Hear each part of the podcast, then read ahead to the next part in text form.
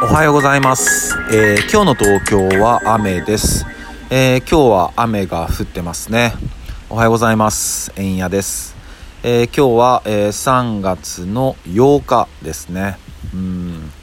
いや今日は、えー東京は、えー冷え込みますね。うん。最高気温もなんか9度とかそれぐらいみたいですね。うん。まあ春の雨っていう感じですよね。でまあ前にちょっと話したことあると思うんですけどやっぱ日本語ってまあ美しいなっていう話なんですけど、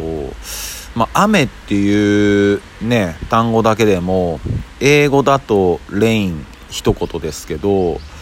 雨日本語っていっぱいありますよね。うん雨の表現が。まあ梅雨もそうだしまあ霧雨とかさみだれとかあとは夕立とか、うん、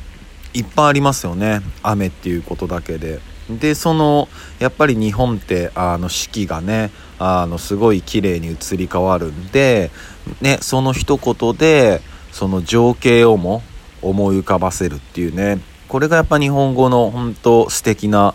ところですよね。うん。でこの間、えっと、ちょっと人と、えー話させてもらった時に、まあ、その方の会社は、えーもう8割ぐらいリモートになってると。うん、でやっぱり会議だったり何か人に伝える時にこう日本語だとこう何て言うのかな。最後まで聞かないと分かんないじゃないですか、うん、これもまあ前に話しましたけど英語とかだともう最初にイエスかノーが分かると、でも日本語ってもう最後まで聞かないと分からないからどうしても肌感が必要になってくるっていう話をしてましたね。だから本当は伝えたいこととそうじゃない風な解釈があったりしてその辺がちょっと難しいっておっしゃっててうんまあそれはそうだよなって思いますよね。うん。ただやっぱ日本人ってもうねカタカナひらがな漢字ともう3つのこう文字を使い分けてる時点でもうかなり人類的にはもうすごいらしいんですよね言語能力が。うん、でそれプラス、えーやっぱりこうこの人は、えー何をこう伝えようとしてるのかなとか、うん、何をこう話そうとしてるのかなとか、うん、そういうのを聞き手のこっちが汲み取ることもできるじゃないですか。あこの人はあ今こういうことを伝えようとしてんだなとかだ感じる能力、まあ、第六感って言われてるんですけど日本人はやっぱこの第六感っていうのもものすごく優れてるらしいんですよね。うん、ただやっぱりいろんな方法で、まあ、抑制されてそこを気づかさせなくしてるっていうところはちょっと正直あるんですけど、うん、だからもうそこを一つ気づいちゃえば全然みんな第六感が出るっていうね、うん、そういうところありますよね。うんであとちょっと余談ですけど「えー、YOU は何しに日本へ」みたいなあの番組あるじゃないですか。でそれで